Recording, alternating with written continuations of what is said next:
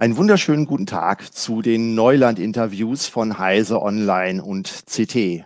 Mein Name ist Hartmut Gieselmann und bei mir sitzt Christina Bär von Heise Online. Und heute interviewen wir die digitalpolitische Sprecherin von der AfD, Frau Joanna Kotar. Herzlich willkommen. Guten Morgen. Guten Morgen. Heute ist der 30.8. Genau, wir haben eine Aufzeichnung. Es ist Montag, der 30.8. in der Früh. Äh, das Interview war eigentlich für letzten Mittwoch geplant, aber da dort eine Bundestagssitzung war, haben wir das kurzfristig verschoben und deswegen herzlichen Dank, dass wir das noch mit reinnehmen konnten. Es geht um Digitalpolitik und da sprechen wir in der nächsten Stunde äh, über das Programm der AfD. Ähm, da gibt es einige Nachfragen dazu und auch zu äh, bisherigen äh, Abstimmungen, äh, die im Bundestag gelaufen sind. Und da würde ich einfach mal ähm, reingehen. Ähm, was mir aufgefallen ist bei der AfD ist, es gibt einige Forderungen, da würde ich sagen, hey, die sind ja gar nicht so verkehrt. Und dann lese ich weiter an einer anderen Stelle und sage, Moment, diese Forderung, die widerspricht jetzt doch der vorigen. Ähm, und das äh, zieht sich so ein bisschen durch. Und äh, eins ihrer großen Themen ist ja die Meinungsfreiheit. Die wollen sie unbedingt hochhalten und dass die auch nicht mhm. beschränkt wird. Und ähm, da ist eine Forderung von ihnen, dass sie Faktenprüfer und Meinungswächter, ähm, die dürfen keine staatlichen Finanzierungen erhalten. Mhm. Bedeutet das dann, dass Faktenprüfer und Meinungswächter privat finanziert werden sollen? Und würde das nicht bedeuten, dass ähm, wir hatten jetzt Anfang des Jahres den Fall, äh, dass äh, Facebook, YouTube und Twitter, die hatten den äh, amerikanischen Präsidenten Donald Trump ja gesperrt. Ähm, dass sie diese Entscheidung, wer reden darf und wer nicht reden darf, tatsächlich in der Entscheidungsgewalt der Plattform dann behalten wollen. Nein, überhaupt nicht. Im Gegenteil, sondern wir wollen das am Grundgesetz ausrichten. Das Grundgesetz bescheinigt uns die Meinungsfreiheit und sichert uns die Meinungsfreiheit zu.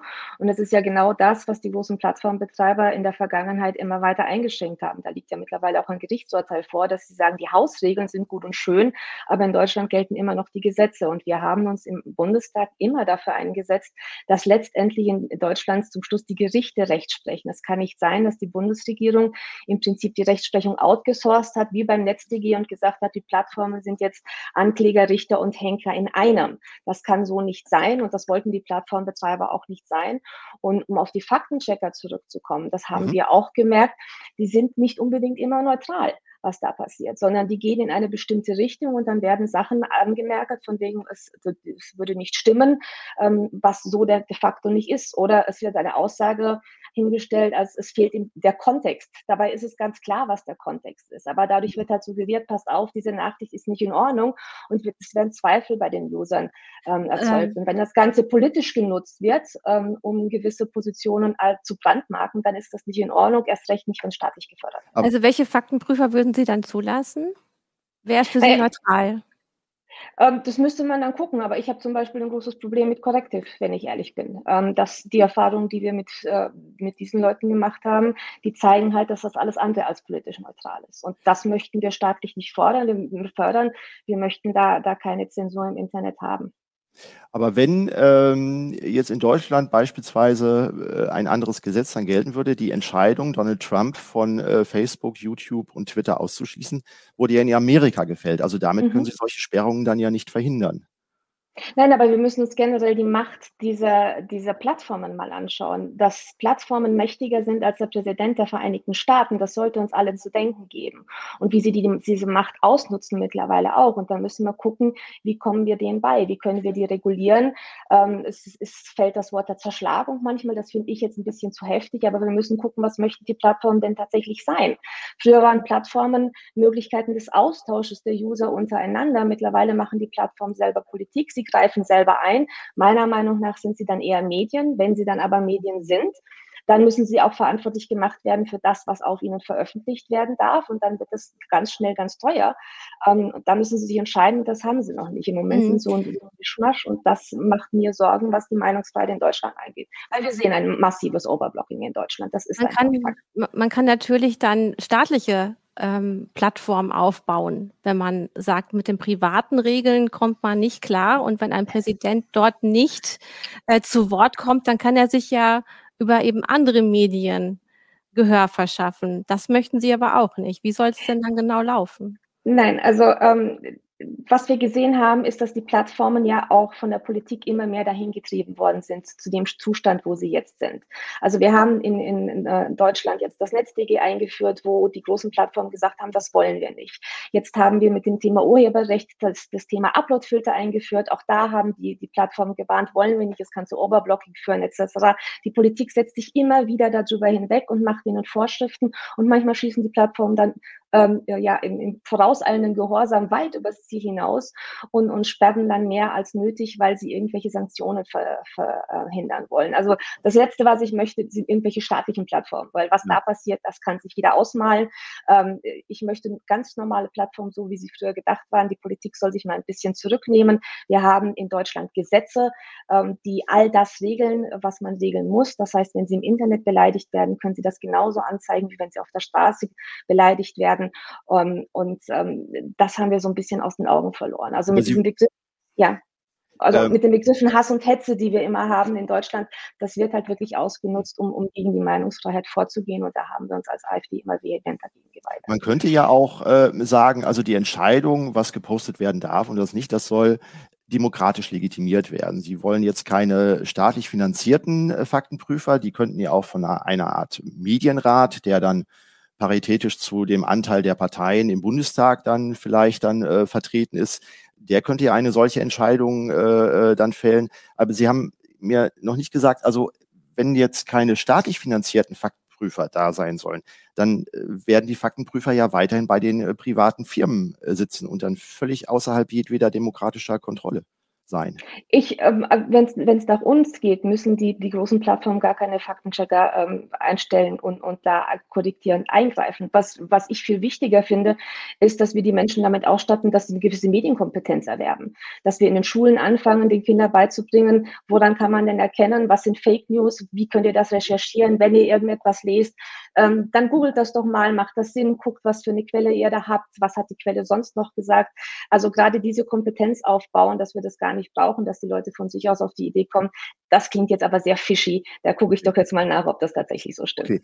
Das heißt auch, äh, letzte Woche hat Facebook äh, die äh, Taliban-Konten gesperrt. Da würden Sie sagen, also das darf auch nicht sein, sondern äh, Taliban sollen dann genauso Rederecht haben wie Donald Trump auf den sozialen Plattformen. Nee, Twitter hat das ja nicht gemacht. Nein, aber es geht ja, es geht ja darum, wenn, wenn es darum, ja, ja, ähm, wenn es darum geht, tatsächlich Gewaltverherrlichung oder ähm, etwas, was einfach, also es tut mir leid, aber Taliban, IS etc., das ist nun außerhalb jedes Spektrums. Ähm, da müssen wir auch gar nicht drüber diskutieren. Da unterscheiden Sie auch nicht zwischen Taliban und IS. Das ist für Sie eins. Ähm, die, der IS ist definitiv ein bisschen schlimmer als die Taliban, aber ich möchte auch die Taliban nicht in den sozialen Netzwerken, dass die ihre kranke Propaganda verbreiten können. Okay, und wer soll jetzt entscheiden? Die Taliban dürfen da nicht reden. Wer soll das machen? Soll das Facebook machen? Es soll ja kein staatlich finanzierter Faktenprüfer machen. Wer soll das entscheiden?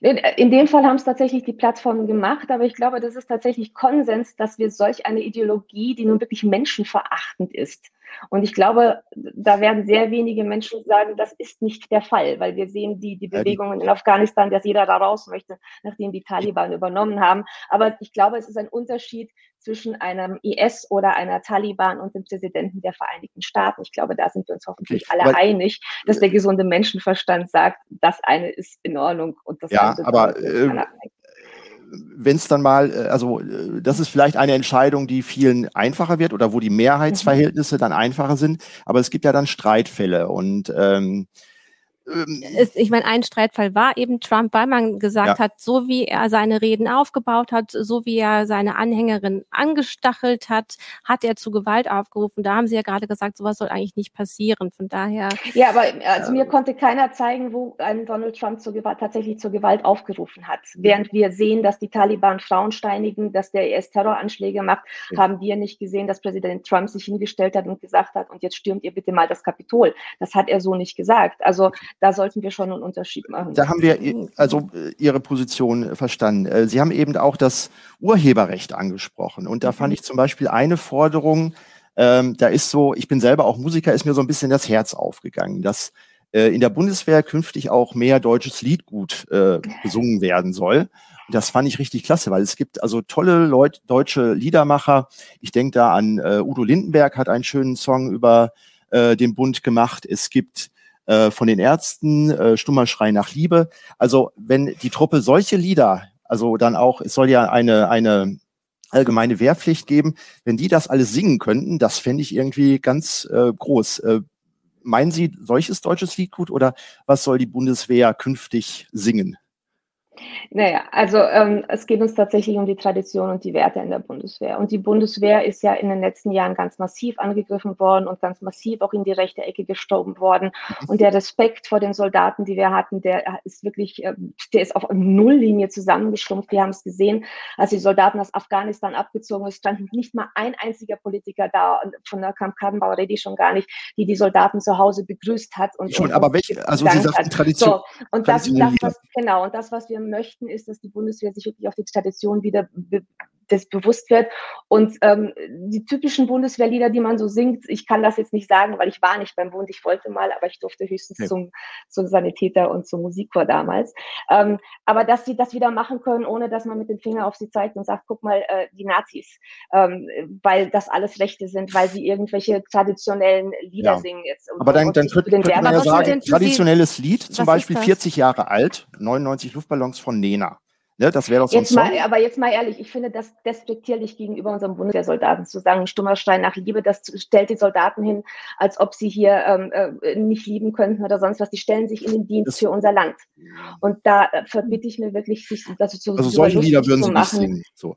Ja, das passt doch nicht in die Bundeswehr. Ich singe solche Lieder. Mhm. Darf ich einmal kurz was sagen? Also ich, ähm, ich kann verstehen, dass Sie sagen, die Bundeswehr ähm, wurde da vernachlässigt und äh, dass sie jetzt in einer ganz unglücklichen Rolle war in Afghanistan. Das kann ich nachvollziehen. Aber äh, so wie ich das jetzt auch äh, in meinem Umkreis verstanden habe, sind sehr viele Menschen sehr dankbar dafür, wie die Bundeswehr nun Menschen dort gerettet hat wie sie sich engagiert hat und ähm, wie groß da der Respekt und die Dankbarkeit für die Soldatinnen und Soldaten ist. Also ich glaube, dieses, ähm, sie meint da eher eine politische Ebene, denke ich mhm. mal, die die Bundeswehr nicht richtig ausgestattet hat und nicht jetzt wie die Bundeswehr generell ähm, Nein, beides. beides. Also zum einen wurde die Bundeswehr totgespart. Wir haben einen Verteidigungsminister nach dem anderen gehabt, der es einfach nicht konnte.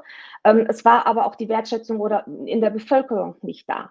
Wenn ich so äh, Sprüche höre wie Soldaten sind Mörder, ähm, dann hat, fehlt mir wirklich jegliches Verständnis. Und wenn man ja, aber das sind vielleicht auch nur aber, einzelne Stimmen und da muss man immer, glaube ich, aufpassen, wie, wie hoch wertet man das, wenn einzelne Leute das sagen. Ne? Ich wollte jetzt auch gar nicht weiter.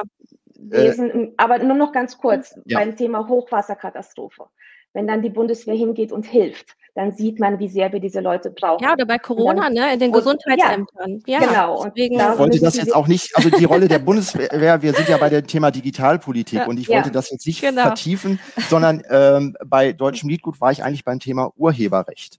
Und da ist mir aufgefallen, wir haben auch Fragen an die Parteien rumgeschickt äh, und da hatten wir eine Frage, die AfD als einzige Partei äh, mit äh, als Nein beantwortet hat. Und zwar, oder war die These, ähm, Autoren, Künstler, Musiker und Verlage sollen an den Gewinnen, die Internetplattformen mit ihren urheberrechtlich geschützten Inhalten erwirtschaften, stärker beteiligt werden. Weil ne, Deutschland ist ein Land der Dichter und Denker. Irgendwovon muss man auch bezahlt werden. Und wenn sie dagegen sind, dann äh, sagen sie ja, also die großen Monopolplattformen aus äh, den USA sollen sich weiter an ähm, ja äh, das, was deutsche Dichter und Denker schaffen, weiter bereichern und die werden daran nicht beteiligt das ist so nicht ganz richtig. Ähm, wir sind durchaus dafür, dass, äh, dass die Künstler ähm, Geld machen mit dem, was sie erschaffen. Davon leben sie, das ist natürlich. Ähm, wir sehen aber im Moment die Diskussion, die wir haben und die Gesetze, die gekommen sind, dass über dieses Wickel, die müssen mehr Geld bekommen, ein Thema Urheberrecht aufkommt und ja. das Ganze dann so aufgeladen wird, dass wir dann zum Schluss beim Thema Uploadfilter sind und das dann wieder in, in, äh, in Musiker wollen keine Musiker wollen keine Uploadfilter, die wollen, dass ihre Musik überall auf der ganzen Welt, überall abgespielt werden. Sie wollen nur nicht übervorteilt werden. Sie wollen an den Gewinnen, und das sind ja Milliarden oder Billionen inzwischen, wollen sie einfach äh, ihr Stück äh, davon abhaben. Absolut verständlich, aber das, was die Politik daraus macht, ist halt nicht mehr das. Und das sehen wir kritisch. Wir sehen nicht die gute Bezahlung für die Musiker kritisch, sondern wir sehen tatsächlich das, was die Regierung daraus macht, das als Vehikel zu nutzen, um dann weitere Maßnahmen ähm, gegen ein freies Netz. Aber dann könnten Sie als AfD doch sagen, hier, für unsere deutschen Liedermacher, da stehen wir ein und die müssen mehr Geld von Google und Co. bekommen. Warum machen Sie das nicht? Habe ich im Prinzip kein Problem damit. Also ich, okay, ich sehe das. Weil Sie hatten die Frage so, anders beantwortet, als wir ja. sie Ihnen gestellt haben. Aber das führen Sie. Okay, kommen wir zu einer anderen Plattform, die auch ähm, ja, Künstler und so weiter bestellt. Das ist der öffentlich-rechtliche Rundfunk. Mhm. Da haben Sie auch unterschiedliche, also äh, das, das Hauptschlagwort äh, äh in Ihrem Programm heißt ja Deutschland aber normal. Jetzt äh, habe ich zum öffentlichen äh, rechtlichen Rundfunk äh, die Forderung gesehen, Sie wollen den auf zehn Prozent zusammenstutzen äh, und es sollte im Grundsatzprogramm sogar zu einem Bezahlfernsehen äh, ausgebaut werden, was nur noch mit Verschlüsselung empfangen werden kann. Das würde ja A bedeuten, dass Sozialhilfeempfänger, die derzeit die äh, Rundfunkgebühr, die Haushaltsgebühr äh, nicht zahlen müssen, dass die ausgeschlossen werden. Und Deutschland normal würde für mich auch bedeuten, ähm, ja, da gehört für mich die Sportschau dazu, der Tatort, das Traumschiff, ähm, die Tagesschau. Das wäre dann alles nicht mehr möglich, wenn Sie die Gelder für den öffentlichen rechtlichen Rundfunk auf zehn Prozent äh, zusammenschneiden würden. Also ist es für Sie tatsächlich normal, wenn Sie ähm, den Sendern einfach den Hahn zudrehen? Naja, also wir leisten uns zum einen den teuersten öffentlich-rechtlichen Rundfunk der Welt. Mit der Beitragserhöhung kommen wir auf 9 Milliarden Euro im Jahr. Seien Sie mir nicht böse, aber das ist vollkommen aufgeblasen. Wir haben aber unser Grundsatzprogramm äh, erweitert bzw. weiterentwickelt, jetzt zu unserem Wahlprogramm. Ähm, ich persönlich habe immer gesagt, raus, klar, wer gucken möchte, soll zahlen, wer nicht gucken möchte, soll nicht mehr gezwungen werden zu zahlen. Ich habe Netflix, ich habe Amazon, ich habe alles Mögliche. Ja. Ich gucke kein öffentlich-rechtliches mehr, dass ich gezwungen werde, für diesen Mist, entschuldigen Sie, zu zahlen können sich die ja, nicht leisten. wahrscheinlich auch lieber Netflix ATV. gucken als, als, ähm, als öffentlich-rechtliche. Aber was wir gesagt haben, wir möchten den Rundfunk tatsächlich zusammenschrumpfen. Wir möchten einen Grundfunk, der mhm. wirklich sich mit dem Thema Kultur, mit dem Thema Nachrichten beschäftigt, das aber, der aber nicht finanziert wird von, von den Bürgern, sondern tatsächlich das bisschen, was noch übrig bleibt, was tatsächlich Sinn macht, finanziert wird ähm, von Netflix, von Amazon etc., die dann gezwungen werden. In aber macht es Sinn, das so zu begrenzen, wenn man sagt, das ist Kulturstiftung? Sinnstiftend. Das ist Ihnen ja sehr wichtig, ein bestimmtes Heimatbild zu transportieren, ein bestimmtes Bild von unserer Kultur. Äh, ist es dann denn sinnvoll, den, einen Grundfunk zu fordern, so wie äh, Hartmut das ja auch dargestellt hat, eben, dass viele gar keinen Zugriff mehr haben? Ich glaube nicht, dass viele keinen Zugriff mehr haben werden. Ähm, wie gesagt, ich kenne auch also viele, die Zugriff haben könnten und jetzt nicht gucken. Aber wie, äh, nochmal, wir wollen einen Grundfunk, der läuft, da sind die Nachrichten, da sind Kultursendungen, da sind von mir aus auch irgendwelche Sportsendungen, aber nicht für, für Millionen Übertragungsrechte da äh, also Euro. Sport war in also, Ihrer Aufzählung dann auch nicht drin. So, ähm, äh, das war nur Kultur. Ja, aber dass man, dass, man, dass man die Ergebnisse von irgendwelchen Sportveranstaltungen mitteilt. Das ist ein Grundpunkt. Die Information ist sichergestellt. Das bekommen auch Hartz-IV-Empfänger, weil der ist öffentlich sichtbar, aber massiv zusammengestumpft. Weil, so ich weiß nicht, verbotene Liebe oder sonst irgendetwas, irgendwelche Kochsendungen, das muss ich nicht bezahlen. Das sehe ich nicht, das möchte ich auch nicht mhm. bezahlen. Es und die große Mehrheit der Deutschen möchte auch zur Normalität, dass sie, weil sie haben nicht mehr viel anderes, als eben halt solche Sendungen zu mhm. sehen. Mhm. Aber würden Sie dann auch, weil Sie hatten in der vergangenen Legislaturperiode gegen eine Erhöhung ähm, der Sozialhilfe dann auch gestimmt, also der, der äh, Grundversorgung. Würden Sie dann Netflix und Co. dann auch in die Grundversorgung von Sozialhilfeempfängern mit reinnehmen, dass solche Gebühren für Bezahlfernsehen, was dann ja auch erhöht werden würde, weil äh, die ähm, Firmen geben natürlich die Kosten an die Kunden dann weiter. Würden Sie dann sagen, ja, da erhö erhöhen wir die Sozialhilfesätze? Nein nicht, würden Sie nicht erhöhen. Nein, also, also es gibt den, wie gesagt, außen raus. Hm. Nein, nochmal, es gibt einen Grundfunk, den jeder empfangen kann. Sie können Nachrichten sehen, Sie können die Kulturprogramme sehen, die Sinn machen, kann jeder empfangen. Wenn jemand aber Netflix sehen möchte, wenn jemand ins Kino gehen möchte, muss er das auch bezahlen und dann bezahlt er von seiner Grundsicherung dann eben diese 10 hm. Euro für Netflix, wenn ihm das wichtig ist. Also Kulturprogramme, die Sie auch sehr gut finden von den öffentlich-rechtlichen, nur noch für die, die es sich leisten können. Das ist Ihre Aussage. Nein, ich scheine mich nicht zu verstehen. Das, äh, es gibt Deswegen diese Kulturprogramme in dem, in dem Grundfunk ist ja das mit drinnen. Es ist eine gewisse Grundversorgung, die zahlen aber nicht mehr die Bürger. Das ist wichtig. Soll sich denn der öffentlich-rechtliche Rundfunk dann noch das wirklich große Korrespondentennetz, was wir weltweit haben, leisten? Finden Sie das äh, wichtig? Gehört das für Sie dazu? Weil Sie sagten jetzt, das kostet uns neun Milliarden, aber ja. dadurch haben wir natürlich auch äh, wirklich überall auf der Welt Korrespondenten sitzen, die uns tatsächlich ja, sagen können, was in den Ländern passiert. Das haben auch andere Länder. Wir haben die BBC, wir haben andere Länder, die, wir haben CNN, wir haben andere Länder, die wirklich gute Berichterstattungen haben. Ähm, und die leisten sich das nicht. Eine BBC leistet sich so einen teuren Rundfunk nicht. Und dann gucken wir mal, wohin die Gelder fließen, ähm, was für Altersbezüge diese Intendanten bekommen, was für Gehälter die bekommen. Und seien Sie mir nicht böse, aber für solch absurde Altersbezüge sehe ich nicht, dass Leute, die, die 1000 Euro im Monat verdienen, dass sie das finanzieren sollen, wenn sie das noch nicht mal gucken. Also normalerweise kann man sich befreien lassen ab einem bestimmten Satz. Ja, ab einem bestimmten Satz, aber der ist relativ hm. niedrig. Und äh, wenn jemand hm. wenig verdient, aber ja. über dem liegt und das nicht guckt, erklären Sie mir bitte, warum jemand, der ein Angebot nicht nutzt, ja, wenn Sie sagen, eben Sie sagen immer einerseits, wir wollen was Kulturstiftendes, wir wollen etwas, was uns alle verbindet, was uns als Im Nation Ausland soll die deutsche verbindet. Kultur äh, weiter äh, verbreitet werden. Sagen, ja, wer soll es leisten? Und ne? im, im, ja, aber, im aber gucken Sie sich doch das Fernsehprogramm mal an. Was ist denn da tatsächlich beim öffentlich-rechtlichen noch wirklich Kultur? Irgendwelche ähm, äh, Liebessendungen, irgendwelche Kochsendungen noch und nöcher. Das Niveau. Also damit lassen Sie halt jetzt wirklich hinten runterfallen die ganzen ähm, Lokalsender, die ähm, die Regionalpolitik begleiten, die die regionalen Veranstaltungen begleiten. Das ist doch dann im Grunde eigentlich das, was Sie repräsentiert sehen wollen, eben bei den Menschen sein, aber das ist nicht Ort leben. Aber ja, damit aber das, das lassen Sie halt jetzt, Sie, Sie, Sie lenken zu diesen ähm, Soaps, so, ich finde die persönlich auch nicht gut. Das kann ich an der Stelle sagen. Finde ich, ne? Aber das andere lassen sie halt gleichzeitig, wenn sie darüber reden, hinten rüberfahren. Darauf müssen wir einfach aufmerksam machen. Die Frage ist, wenn man halt kürzt und so stark kürzt, wie sie das in ihrem Programm äh, schreiben, dann muss man sich fragen, was bleibt tatsächlich übrig? Auf welchen Kern mhm. wird das Ganze geschrumpft? So, ich möchte gerne zur nächsten Frage übergehen. Netzausbau. Also mhm. Sie sind dafür, regionale Strukturen äh, beim Glasfaser- und Funknetzausbau ähm, zu fördern. Mhm. Ähm, Sie möchten aber auch gleichzeitig zum Beispiel beim 5G-Netzausbau auf die gesundheitlichen Risiken ähm, schauen und das weiter wissenschaftlich begleiten. Äh, wie lange wollen Sie denn dann den 5G-Ausbau vielleicht auch ähm, erstmal pausieren, weil Sie da Unsicherheiten haben? Gar nicht gar nicht. Das muss parallel laufen. Der 5G-Ausbau, der muss ähm, zügig vorangetrieben werden. Ähm, wenn wir uns das in Deutschland anschauen oder generell die digitale Infrastruktur, da hat ja auch der wissenschaftliche Beirat des Wirtschaftsministeriums festgestellt, dass wir nach Corona im Prinzip dann noch zurückgefallen sind hinter andere OECD-Länder. Das heißt, der Netzausbau muss beschleunigt werden. 5G ist ein elementarer Bestandteil dabei. Was wir sagen ist, dass in Zukunft die Frequenzen, die versteigert werden, die höheren Frequenzen, da gibt es noch keine richtige Datenlage dazu. Die Frequenzen, die wir jetzt haben, die sind nicht gefährlich, die sind erforscht, ist nicht anders als ein WLAN-Router. Ähm, da haben wir gar keine Bedenken. Das heißt, das muss ausgebaut werden. Aber sobald es in die höheren Frequenzen geht, dass wir sagen, okay, da bitte wissenschaftlich begleiten, ja. ist das noch gefährlich, müssen wir die, die, die, ähm, die Strahlenwerte anpassen, die, die, die höchsten. Was, was muss passiert da? Und ähm, dass man das nicht aus den Augen verliert. Mhm.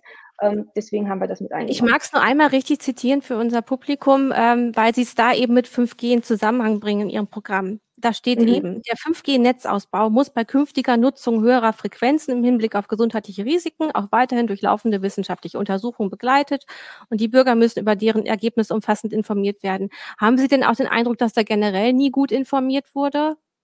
Als jetzt ähm, unsere ja, also generell ist mir beim 5G-Ausbau aufgefallen, was für absurde Theorien da durch Deutschland schwirren und durchs Netz schwirren.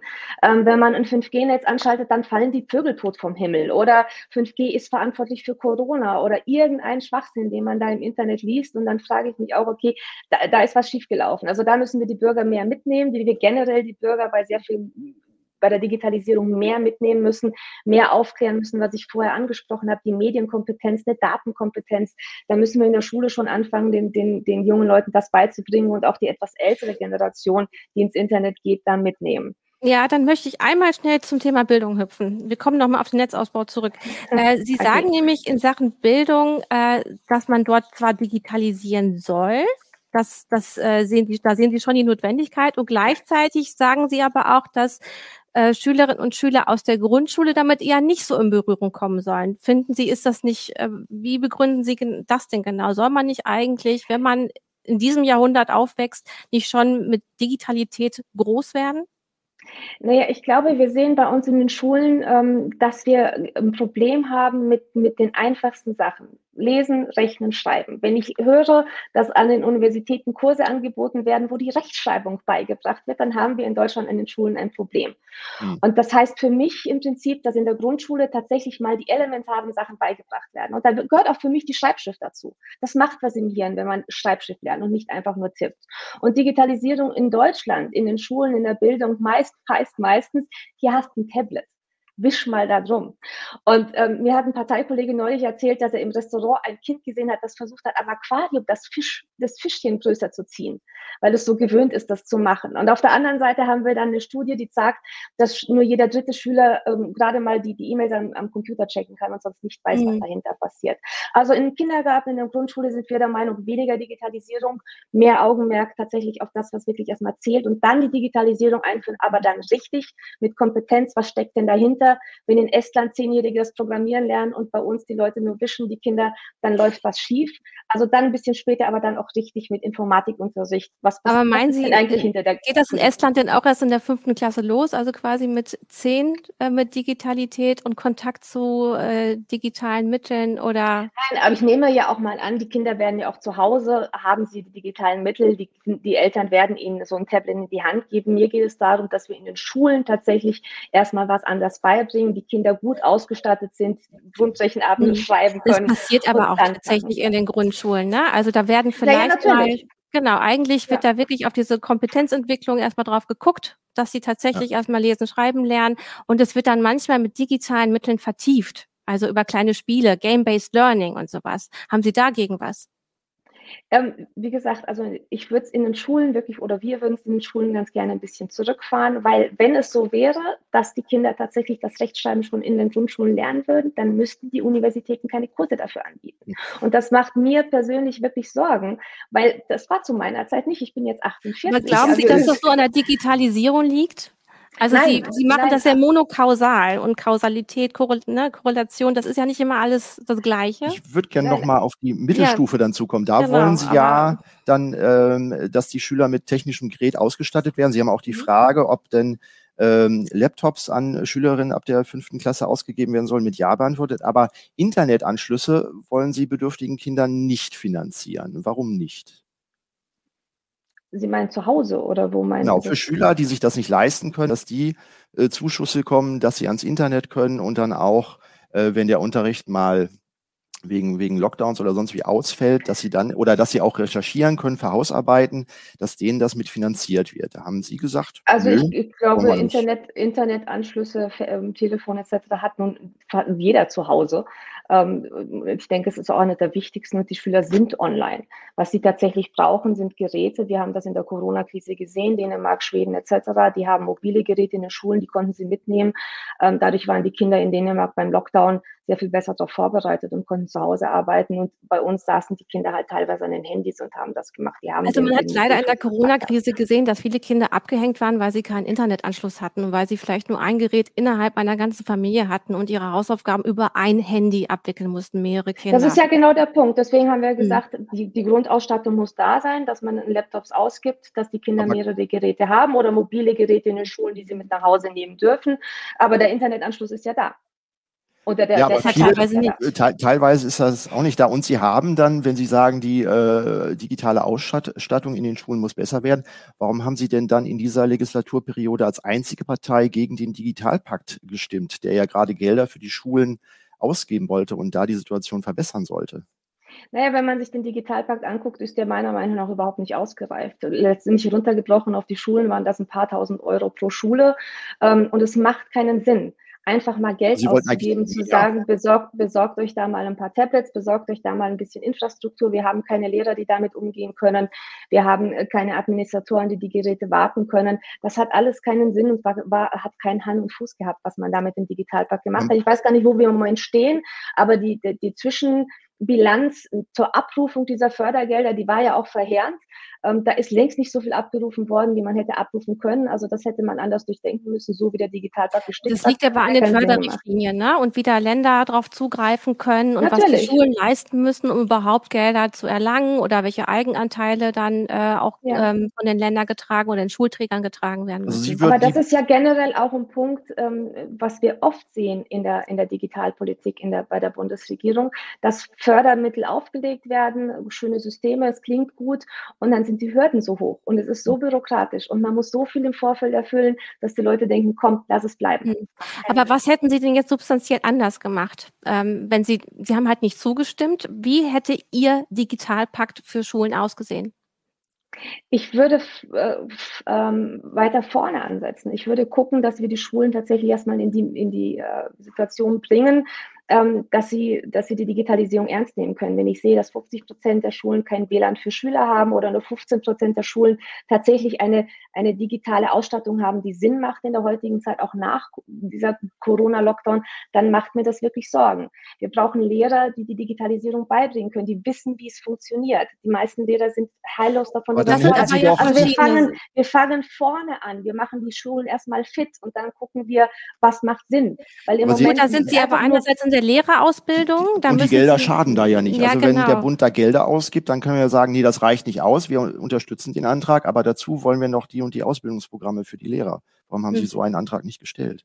Naja, dass wir die Lehrer besser ausbilden wollen und auch vorbereiten, dass die die Anträge haben, wird durch ausgestellt. Für uns hat der Digitalpakt, so wie er gemacht hat, einfach keinen Sinn. Und ein ganz wichtiger Punkt auch noch, ähm, da haben auch unsere, Bildungspolitiker Wert darauf gelegt. Das eine ist ähm, Länderkompetenz und Bildung ist nun mal Ländersache. Und da hat sich der Bund natürlich sehr viel mehr rausgenommen, gesagt hat, wir greifen jetzt da ein. Und da haben unsere Bundesbildungspolitiker äh, gesagt, stopp mal, wir müssen mal gucken, dass die Länderkompetenzen tatsächlich bewahrt werden. Also Sie möchten das gerne so beibehalten. Der Föderalismus, wie der gerade da ist, auch im Bildungsbereich, der soll bei der AfD genauso bleiben. Ja.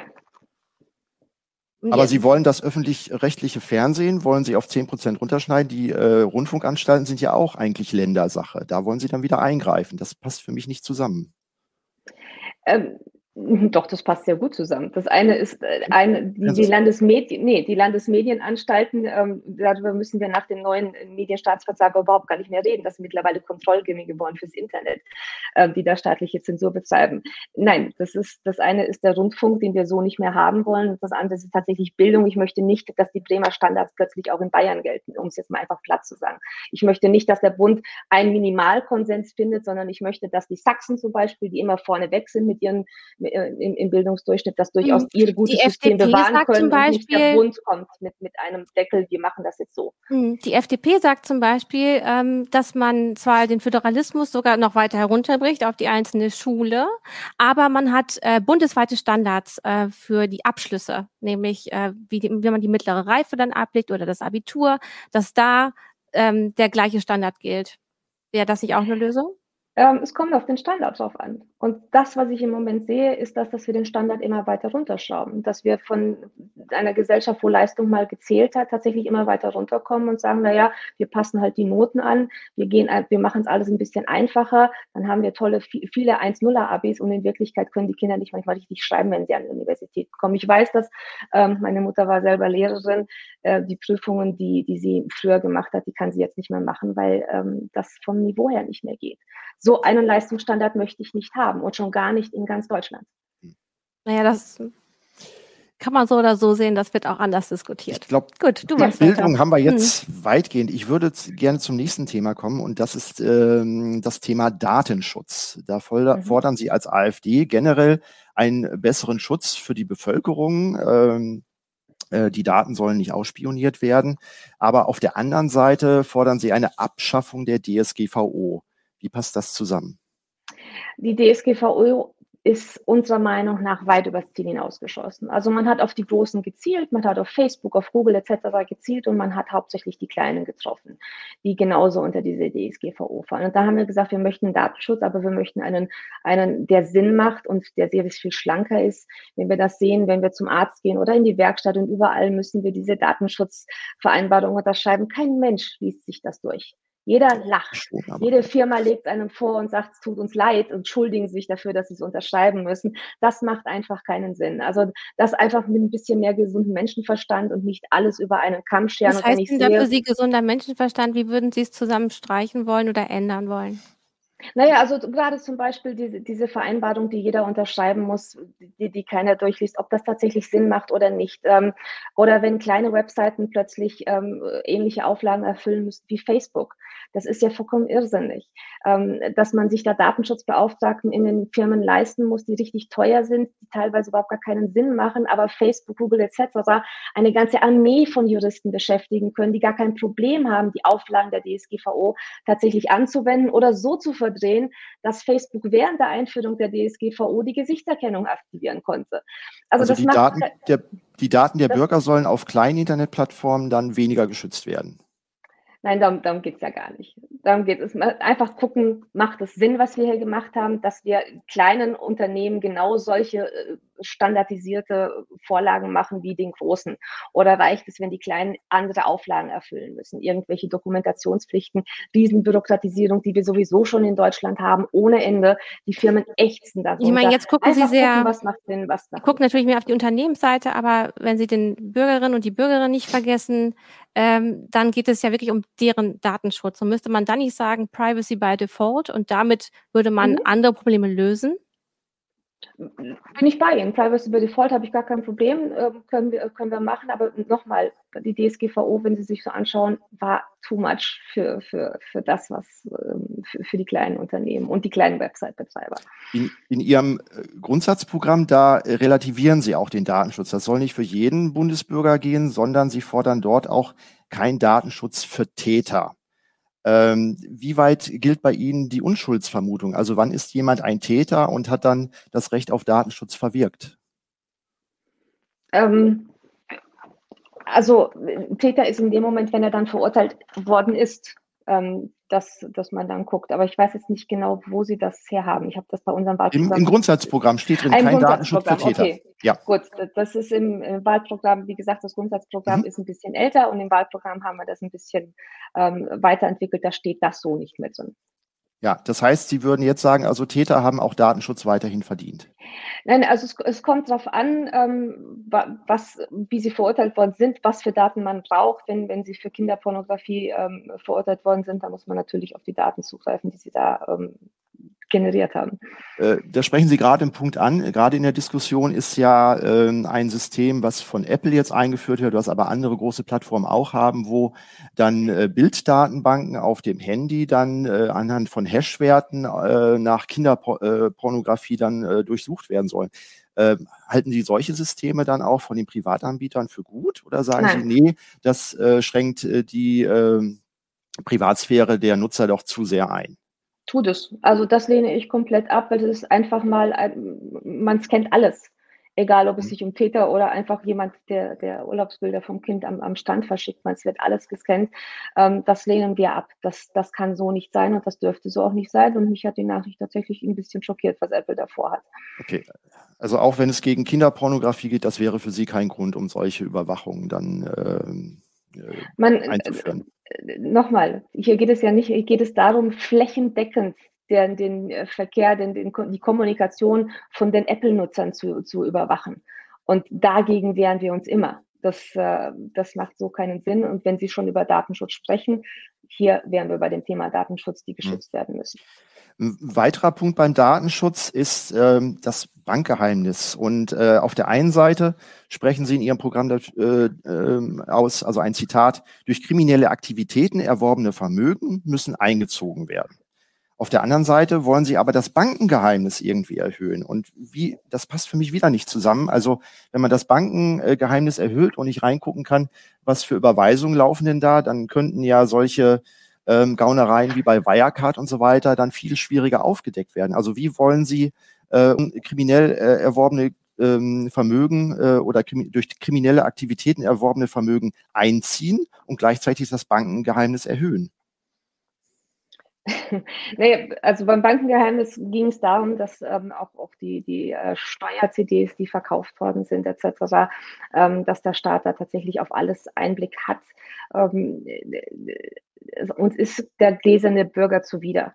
Dass der Aber gegen Kriminalität sind sie doch auch. Und die Steuern ja, kommen ja nur zustande, weil Menschen Steuern hinterziehen.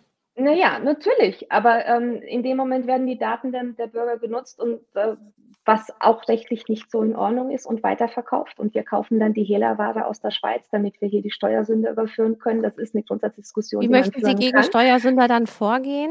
So, gibt es da andere digitale Mittel geben? Das, um es, gibt ja andere, es gibt ja andere ähm, Maßnahmen und, und, Untersuchungsmöglichkeiten, die die, die Behörden haben, als geklaute Daten zu kaufen auf, auf CDs. Und zwar? Das ist eine Grundsatzeinstellung.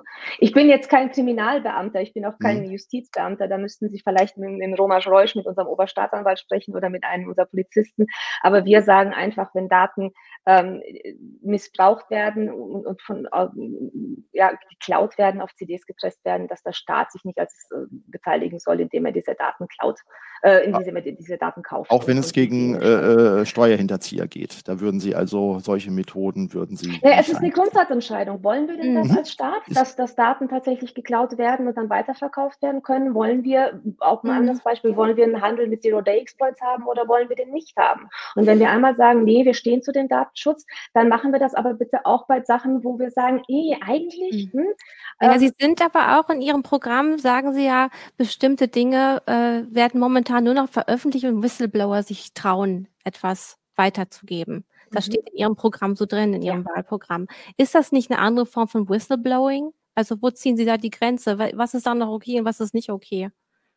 Ja, bei den Whistleblowern geht es ja darum, tatsächlich, ähm, äh, gerade auch wenn, ähm, wenn der Staat oder die Geheimdienste tatsächlich zu Methoden greifen, ähm, die die Bürger interessieren, die sagen, hier ist eine Grenze überschritten worden und hier muss man die Bürger aufklären, ähm, was der Staat, was, was die Politik macht.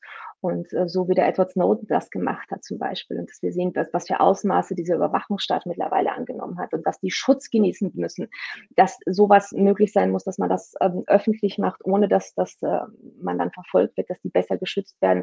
Das ist, denke ich, selbstverständlich. Aber ähm, um sich selbst zu bereichern, Steuerdaten auf eine CD zu pressen und in einem Staat zu verkaufen, ich glaube, das sind Gut, also dann wäre es in Ordnung, wenn äh, jemand aus einer Bank einfach sich stellen würde als Whistleblower und sagen, die und die und die Konten äh, sind für Steuern das eine, benutzt worden. Nochmal, das eine geht um, um Daten von, von Menschen, mhm. von Bürgern etc. Das andere geht um, um, äh, um Verhaltensweisen von, von Ländern, von Politikern, von, von äh, Geheimdiensten, die im großen öffentlichen Interesse stehen, ähm, was uns alle aufgeschreckt mhm. hat. Gerade Gut, in Ihrem Programm gehen Sie, wenn es um Whistleblower, Whistleblower geht, geht es eben auch um Firmen, die ähm, gegen das Recht handeln zum Beispiel, nicht nur um Geheimdienste und was die gemacht haben. Aber ähm, Hartmut, mach ruhig weiter. Äh, Sie sagten eben, also Sie wollen einen Großteil der Bevölkerung vor zu viel Überwachung, vor zu viel Schnüffelei auf den Bankkonten und so weiter wollen Sie schützen. Ähm, jetzt ist auch ein Thema, ist die Videoüberwachung von öffentlichen Orten. Und ähm, hier habe ich in Ihrem Programm gefunden, zur Verbesserung der Fahndungsmöglichkeiten sollen die Polizeibehörden an kriminalitätsneuralgischen Plätzen und Gebäuden eine Videoüberwachung mit Gesichtserkennungssoftware einsetzen können. Ähm, können Sie mir zunächst mal sagen, was sind für Sie äh, kriminalitätsneuralgische Plätze? In Frankfurt ist das eher das Bahnhofsviertel mhm. oder also halt äh, das Börsenparkett? yes, da kann man darüber diskutieren. Ähm, nee, es geht tatsächlich um, um Hotspots, wo die Polizei weiß, da passieren sehr, sehr viele Straftaten. Aber ich bin hier in dem Fall jetzt mal. Welche sind ehrlich, das, diese Hotspots? Naja, in Frankfurt wäre es zum Beispiel so ein, so ein Bahnhofsviertel oder wir haben im, im, in Berlin im Görlitzer Park etc. pp., wo man, wo die Polizei weiß, da passiert eine ganze Menge und da wird es eventuell Sinn machen. Aber wie gesagt, ich möchte an diesem Punkt mal ganz ehrlich sein, ich bin nicht glücklich mit diesem Satz in unserem Wahlprogramm. Wenn es nach mir gegangen wäre, hätten wir das nicht gemacht. Ich halte die Gesichtserkennung und TKI für gefährlich. Wir haben das bei Pegasus und Q gesehen, ähm, was passieren kann, wenn das nicht richtig ist. Ähm, da bei der Gesichtserkennungssoftware, das hatte ich gerade akustisch nicht verstanden. Die Gesichtserkennungssoftware würden Sie nicht einsetzen? Ich persönlich würde sagen, mhm. ähm, eine Gesichtserkennungssoftware kann durchaus gefährlich werden. Ich möchte das nicht. Die Partei hat das anders gesehen, weil sie gesagt haben, es gibt diese Kriminalitätsschwerpunkte in Deutschland und da müssen wir auch eingreifen. Das kann ich auch verstehen, ähm, mhm. dass wir die Polizei da besser ausstatten müssen. Aber ich persönlich, ich hätte es anders gelöst. Wie ist da so die Diskussion in Ihrer Partei? Also wenn es da strittige Punkte gibt, das gibt es ja in jeder Partei, das gehört auch zur demokratischen äh, Willensbildung dann dazu. Wie ist da so das Kräfteverhältnis gerade an diesem Punkt? Wie würden Sie das einschätzen? Naja, also in dem Fall haben sich die Kollegen von, von der Sicherheit, es ist ja mal die, die, die Abwägung Sicherheit versus Freiheit. Ich bin ja der Freiheitskämpfer bei uns in der Partei ähm, der sagt, die Bürgerrechte müssen gestärkt werden, die Privatsphäre müssen gestärkt werden. Und dann gibt es natürlich unsere, unsere Oberstaatsanwälte, unsere Polizisten, die sagen, aber äh, Joanna, wir müssen aber auch die bösen Jungs schnappen, das können wir so nicht machen und dann aufzählen, was sie alles ähm, verhindert haben durch mhm. den Einsatz von, von gewissen ähm, Softwares etc. Ähm, und was bei uns halt der Fall ist, wir machen unser Programm halt sehr, sehr basisdemokratisch. Wir haben Landesfachausschüsse, wo sich interessierte Mitglieder zusammenschließen. Das wird dann in den Bundesfachausschüssen zusammengearbeitet und dann am Parteitag demokratisch abgestimmt mhm. äh, und nicht nur abgenickt. Und deswegen ist dann natürlich auch mal, wenn er sagt, okay, wir haben im Moment ein Problem mit der Kriminalität in Deutschland, dass die Leute eher auf Sicherheit setzen. Da wollen Sie ja, Stichpunkt Sicherheit, Sie äh, haben auch, ich glaube, es ist Ihr Grundsatzprogramm, äh, da sprechen Sie davon, dass Amtspersonen besser geschützt werden sollen. Oder ich meine, es ist das Grundsatzprogramm.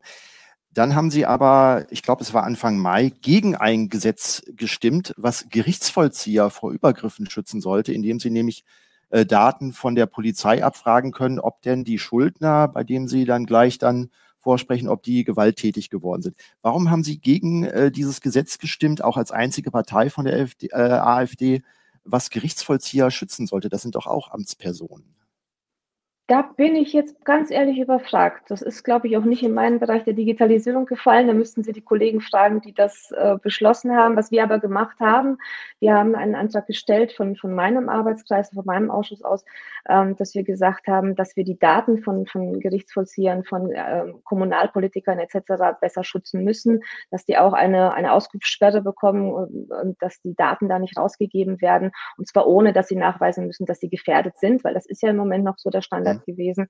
Das haben wir von der AfD ja auch am eigenen Leib zu spüren bekommen, wenn da die Adressen ähm, plötzlich kursieren. Wenn Sie das nachgucken da waren, wollen, da waren, da waren ja. die auch drin, ja. Wenn Sie das noch nachgucken wollen, also äh, die Abstimmung war am 6. Mai 1921, äh, 6. Mai 2021. Auf Abgeordnetenwatch äh, kann man das sehen. Das Gesetz heißt zur Verbesserung des Schutzes von Gerichtsvollziehern vor Gewalt sowie zur Änderung weiterer zwangsvollstreckungsrechtlicher Vorschriften. 80 Abgeordnete der AfD stimmten dagegen. Mhm. Okay, gucke ich mir an. Wie gesagt, ja. viel nicht unter meinem Bereich, nehme ich mal stark okay. an. Christine. Ja, ich versuche jetzt noch einmal auf die europäische Ebene zu kommen. Eigentlich kennt man Ihre Partei eher als europakritisch, vor allem also EU-kritisch. Sie möchten aber im äh, Bereich des Digitalen dann doch mehr Zusammenarbeit. Ich zitiere das einmal. Zur Verbesserung der Sicherheit digitaler Verwaltungssysteme fordert die AfD die Bündelung europäischer IT-Kompetenzen im Rahmen von Forschungs- und Entwicklungskooperationen mit dem Ziel, europäische Hard- und Systemsoftware zu entwickeln. Ähm, wie, wie wollen Sie, wie können Sie das Ihrer Wählerschaft verkaufen? Und ähm, kommen Sie da nicht mit Ihrem ja eher nationalen Denken wirklich an seine Grenzen? Also da können wir nicht ohne Europa oder die Welt auskommen in technischen Fragen. Ja, also äh, zuallererst, es geht uns um die EU, nicht Europa. Wir sind EU-kritisch und nicht europakritisch. Ähm, aber wir haben immer gesagt, da, wo die Zusammenarbeit Sinn macht auf europäischer Ebene, da wollen wir auch die Zusammenarbeit. Und auch den Brexit-Beschluss, den wir gefasst haben bei diesem Parteitag, der wird immer sehr verkürzt dargestellt, von wegen, die AfD möchte aus der Europäischen Union austreten, Punkt. Aber da hört es ja nicht auf. Wir möchten ein, eine, zurück zur europäischen Wirtschaftsgemeinschaft, also die wirtschaftliche Zusammenarbeit, das, was Europa tatsächlich stark gemacht hat, was uns den Wohlstand gebracht hat, den Frieden in Europa, die möchten wir natürlich bewahren. Gucken, dass es keine Zollschranken gibt, etc. Da, wo man zusammenarbeitet, arbeiten kann, wo es Sinn macht? Ja. Ähm, aber dass wir sagen, dass 80 Prozent der Gesetze mittlerweile aus Brüssel kommen und bis in die kleinsten Niederungen hinein ähm, diktiert wird, äh, wie lange eine Kaffeemaschine den Kaffee warm halten darf oder wie viel Watt der, der Staubsauger haben darf ähm, oder wie die Gemüse aussehen sollen, da sagen wir, okay, das können wir, glaube ich, auf nationaler Ebene besser. Beim Thema Forschung und Entwicklung sind wir ein kleines Land. Da macht es absolut Sinn, dass wir auf europäischer Ebene zusammenarbeiten, damit wir den USA und China etwas entgegensetzen können ich meine, auf EU-Ebene werden eben auch viele IT-Projekte gefördert. Und wenn man da immer nur sagt, wir wollen nur Europa, so wie es eben als Kontinent gedacht ist und nicht nur die EU, dann ähm, möchte man halt nur so die Goodies oder die schönen Sachen, aber eben die Reglementierung nicht. Und Nee, aber das ist ja der Punkt, dass wir sagen, dass die europäischen Länder sich zusammenfinden und sagen, okay, wo macht es Sinn, tatsächlich zusammenzuarbeiten und wo bringen uns die EU eher auseinander? Wenn ich sehe, dass eine EU plötzlich nur noch mit Drohungen von Gerichtsverfahren und äh, gegen Polen, gegen Ungarn, gegen alles Mögliche oder gegen Deutschland, weil unser Verfassungsgericht was anders gesagt also hat. Also Sie wissen ja auch, was in Ungarn EU. passiert, oder? Ja, aber nochmal, das treibt ja die Länder eher auseinander, wenn wir plötzlich nur Ja, aber das liegt ja an konkreten Entscheidungen, wie zum Beispiel auch Presse verfolgt wird, wie ähm, Freiheitsrechtler verfolgt werden? Ähm, nochmal, es geht um die Zusammenarbeit. Wollen wir eine Zusammenarbeit mit diesen Ländern oder wollen wir sie nicht? Wenn wir sagen, uns passt es gar nicht, was wir da machen, aber ihr sollt bitte in der EU bleiben, aber wir machen euch unfassbar viele Vorschriften, dann funktioniert das auf Dauer nicht. Und dann schadet das dem europäischen Zusammenhaltsgedanken. Wenn wir ein, ein Europa der Vaterländer, so wie Charles de Gaulle es haben wollte, haben, machen und sagen, wir haben die Nationalstaaten, die das, was sie auf nationaler Ebene regeln können, besser national regeln und das auch bewahren, was, was die Nationalstaaten ausmachen. Ich sage immer, Deutschland ist gut, weil es Deutsch ist und Frankreich ist gut, weil es Französisch ist und Italien ist gut, weil es Italienisch ist. Wer, und ich wer möchte, sollte dass denn das so bleibt. Wer, wer, sollte denn zu diesem Kerneuropa äh, bei Ihnen äh, dazugehören? Äh, wären das alle Länder, die auch in der EU sind? Weil dann könnten Sie ja sagen, wir treten nicht aus aus der EU, sondern ähm, verändern einfach nur die Spielregeln innerhalb der EU oder treten es, dafür ein. Sie wollen ja um, austreten ja, es geht nicht um ein Kerneuropa, es geht nicht um die EU. Wir haben lange gesagt, mhm. wir gucken mal, ob wir die EU tatsächlich reformieren können. Und wir stellen fest, wir können es nicht. Wir haben in der letzten Legislaturperiode gerade erlebt, dass genau das Gegenteil dessen passiert. Also, dass wir jetzt eine, plötzlich eine Schuldenunion haben, das, was uns immer versprochen ist, dass das nicht passiert.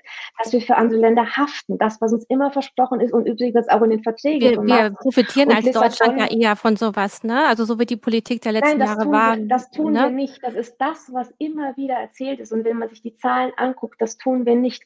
Gucken Sie sich mal an, wie viel Vermögen die Deutschen haben auf dem Konto und wie viel Vermögen die Italiener und die Spanier haben. Gucken Sie sich die Eigenheime an, gucken Sie sich alles an, der Deutschland profitiert nichts. Das sind schlichtweg Fake News. Es tut mir leid, dass naja, so wie gesagt, also auch da muss ich sagen, da gibt es ganz andere Einschätzungen und ähm, da müssen Sie den Widerspruch natürlich auch aushalten. Äh, eine weitere Frage. Auch dann in dem Fall. Ja, genau. Aber deswegen sage ich, dass es da vollkommen andere Einstellungen gibt. Mhm. Äh, das können wir jetzt hier nicht weiter ausweiten. So, ähm, eine weitere Frage ist nämlich auch, ich meine, äh, wenn es europäische Standards für Technik gibt, sagen wir mal, wie etwas geladen wird, dann ist das auch eigentlich nur von Vorteil, wenn man das weltweit eben festsetzt. Mhm. Aber das ist ja genau das, was ich hm. gesagt mhm. habe. Da, wo es ja, aber macht. Sie sind so auf die Kaffeemaschine und warum wird das re reguliert? Das stellen Sie in Frage. Aber ja. da steht ja was dahinter. Da steht eine Idee dahinter. Eben, dass man diese gleichen Standards auch setzt, damit da ein bestimmter, damit man zusammenarbeiten kann, damit die Zusammenarbeit auch leichter fällt. Naja, aber ich glaube, ob die Kaffeemaschine jetzt in Deutschland 20 Minuten und die in Italien 30 Minuten warm hält, das spielt keine Rolle. Wenn wir sagen, wir gucken uns die Ladestationen ja, an, aber oder das ist. Die hängen sich da halt auf, an kleinen Dingen auf und nein, machen die ja sehr genau groß. Der, machen nein, die sehr das ist groß. ja genau der Punkt, dass die EU mittlerweile in ganz, ganz viele von diesen kleinen Dingen hineinregiert und das macht keinen Sinn. Wir haben da einen riesen Beamtenapparat in, in der EU, die sich mit jedem Mist beschäftigt, was wir nicht brauchen das, wo es Sinn Ja gut, das ist Ihre Einstellung dazu, aber das sehen andere anders. Natürlich, ähm, vielleicht noch mal eine, ja genau, ja, ja, genau. Nee, aber wie gesagt, das, ähm, das ist, äh, wir gehen noch mal kurz zum Netzausbau. Da gab es mhm. nämlich auch noch mal hier eine Frage aus dem Off. Äh, Sie sprechen sich ähm, für Glasfaseranschlüsse aus. Die Frage mhm. ist, wollen Sie das wirklich flächendeckend und äh, würden Sie auch sagen, Kabel, äh, Internet reicht nicht, es muss wirklich Glasfaser sein? Es muss Glasfaser sein. Wir müssen weg vom Kupfer. Wir haben gemerkt, das funktioniert nicht. Ähm, und wenn wir jetzt, also wir haben in Deutschland, glaube ich, 14 Prozent der Haushalte angeschlossen als Glasfasernetz. Im EU-Durchschnitt sind es 33. Wir hinken da massiv hinterher. Da müssen wir aufholen. Ähm, und es geht nur mit Glasfaser. Wir können mhm. da nicht schon wieder irgendeinen Mischmasch machen. Wir sind abgehängt genug. Ja. Und da müssen wir uns vielleicht nochmal neu. Wie schnell wollen Sie den Ausbau da vorantreiben? Ja, so schnell wie möglich. Also das, so, ja, nee, das, haben ja irgendwie Ziele. Andere Parteien haben klare Ziele und sagen bis 2030 muss Das ja klingt überhaupt, nee, also ich finde es ja immer lustig, wenn der dann irgendwelche Versprechen und irgendwelche Daten hol, äh, reinschmeißen. Ich glaube, Frau Merkel erzählt uns seit zehn Jahren, dass wir hier die Giganetz, ähm, äh, das Giganetzland schlechthin werden. Wo Einfach so schnell wie möglich. Es, es klemmt an allem. Es klemmt an der Bürokratie, es klemmt ähm, an, an, dass wir Frequenzversteigerungen machen, damit der Bund sich die Taschen voll machen kann, anstatt tatsächlich eine Flächendeckung als Auflage zu machen. Es hängt daran, dass wir, dass die Förderverfahren zu lange dauern, dass wir alternative Verlegetechnik Praktiken wie das Microtrenching etc. nicht weiter verfolgen. Es gibt Ideen, wie man es anders machen kann. Ähm, es gibt auch die Idee mit den Gutscheinen etc. Man muss einfach nur machen und man muss vor allen Dingen koordiniert machen. Und ich glaube, das ist das, was der Digitalpolitik generell in Deutschland fehlt. Eine Koordinierung, eine echte Digitalstrategie. Unserer Meinung nach ein, Minister, äh, ein, ähm, ein Digitalministerium, das das koordinieren kann, weil im Moment macht jedes Ministerium, was es möchte. Und dadurch haben wir das Chaos, ja. was wir im Da gibt es ja zwei unterschiedliche Ansätze, sage ich mal. Auf der einen Seite Vorschlag der FDP, das Ganze nachfrageorientiert auszubauen. Auf der anderen Seite die Linke, die sagen, wir wollen das alles verstaatlichen, weil nur der Staat kann äh, sicherstellen, dass auch die letzte Milchkanne Internet hat. Äh, wie wären da Ihre Vorstellungen? Also eher nachfrageorientiert, wo dann auch mal ein äh, ländlicher Bereich, wenn da nicht so viele Leute wohnen, dann äh, erst später äh, angeschlossen wird? Ähm, oder wollen Sie das in staatliche Hand nehmen, damit es gleichmäßig vorangeht?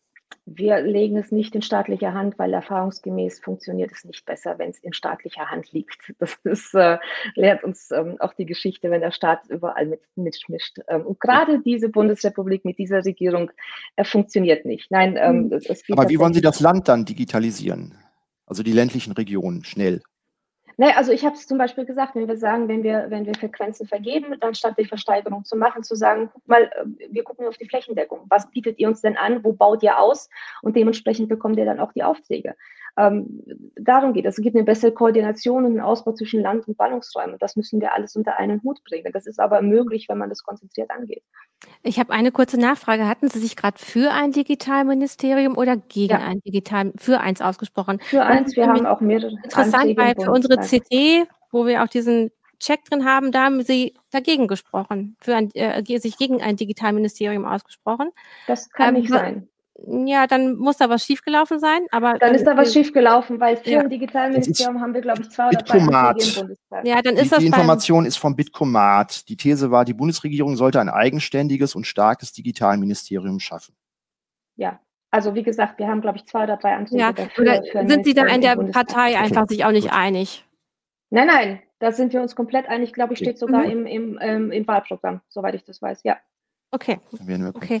Ähm, Genau, unsere, genau, unsere Zeit läuft jetzt so langsam davon. Dann habe ich noch eine Frage. Gut, dann machst du das genau und dann genau. komme ich. In vielen Parteiprogrammen äh, im Punkto Digitalpolitik ähm, äh, ist davon die Rede, dass IT-Unternehmen unterstützt werden sollen und dann auch mit neuen Techniken. Künstliche Intelligenz ist ein Schlagwort. Ein anderes Schlagwort ist Blockchain. Ähm, bei der AfD habe ich davon wenig gelesen, aber die Frage ist ähm, Blockchain. Können Sie uns mal erklären, was ist das eigentlich, wofür könnte man das gut einsetzen und wofür wäre es eher untauglich? Blockchain ist im Prinzip eine öffentliche dezentrale Datenbank. Und wir ja. haben zum Beispiel einen Antrag gestellt, dass wir gerade Blockchains bei der, bei der Verwaltung, bei dem E-Government einsetzen.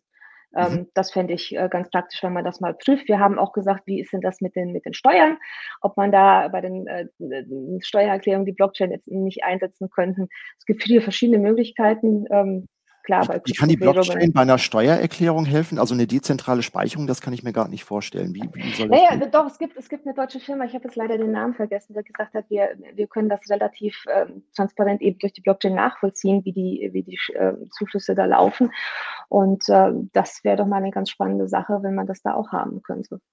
Aber wie, wie soll das funktionieren? Also was für einen Vorteil gibt das gegenüber dem aktuellen System, wo die nee, es, ist, es, es, ist halt nachvollziehbar. Es ist halt, man, man kann es genau nachvollziehen. Ähm, fälschungssicher ist wahrscheinlich auch wesentlich einfacher, wenn man das über eine Blockchain macht, als über das System, was man im Moment hat. Also sollte dann jeder seine Steuererklärung auch für alle öffentlich dann freigeben? Das wäre dann ja wieder ein, äh, würde der Transparenz dann beihelfen, aber Sie wollen ja das äh, Banken- und äh, Kontogeheimnis, das wollen Sie ja wieder verstärken. Das würde dem ja wieder entgegensprechen. Also da weiß ich Nein. jetzt gerade nicht.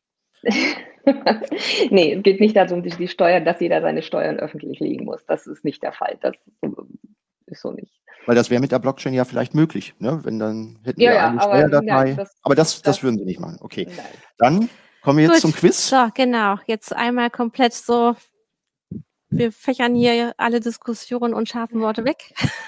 wir gehen jetzt einmal zu unserem Quiz. Also wir haben auf Heise Online eigentlich jeden Freitag das Thank God It's Friday Quiz. Und da kann man sich eben so richtigen Nerd-Fragen stellen. Äh, es soll immer Spaß machen. Äh, ich lese das jetzt nur vor. Also äh, das ist wirklich auch schwierig, wenn ich jetzt nur vorlese und Sie das nicht lesen können. Ähm, bitte Da, da, wenn Sie noch mal was hören wollen, sagen Sie einfach Bescheid, dann mache ich das nochmal. Okay. Und es sind fünf Fragen. So, mhm. erste.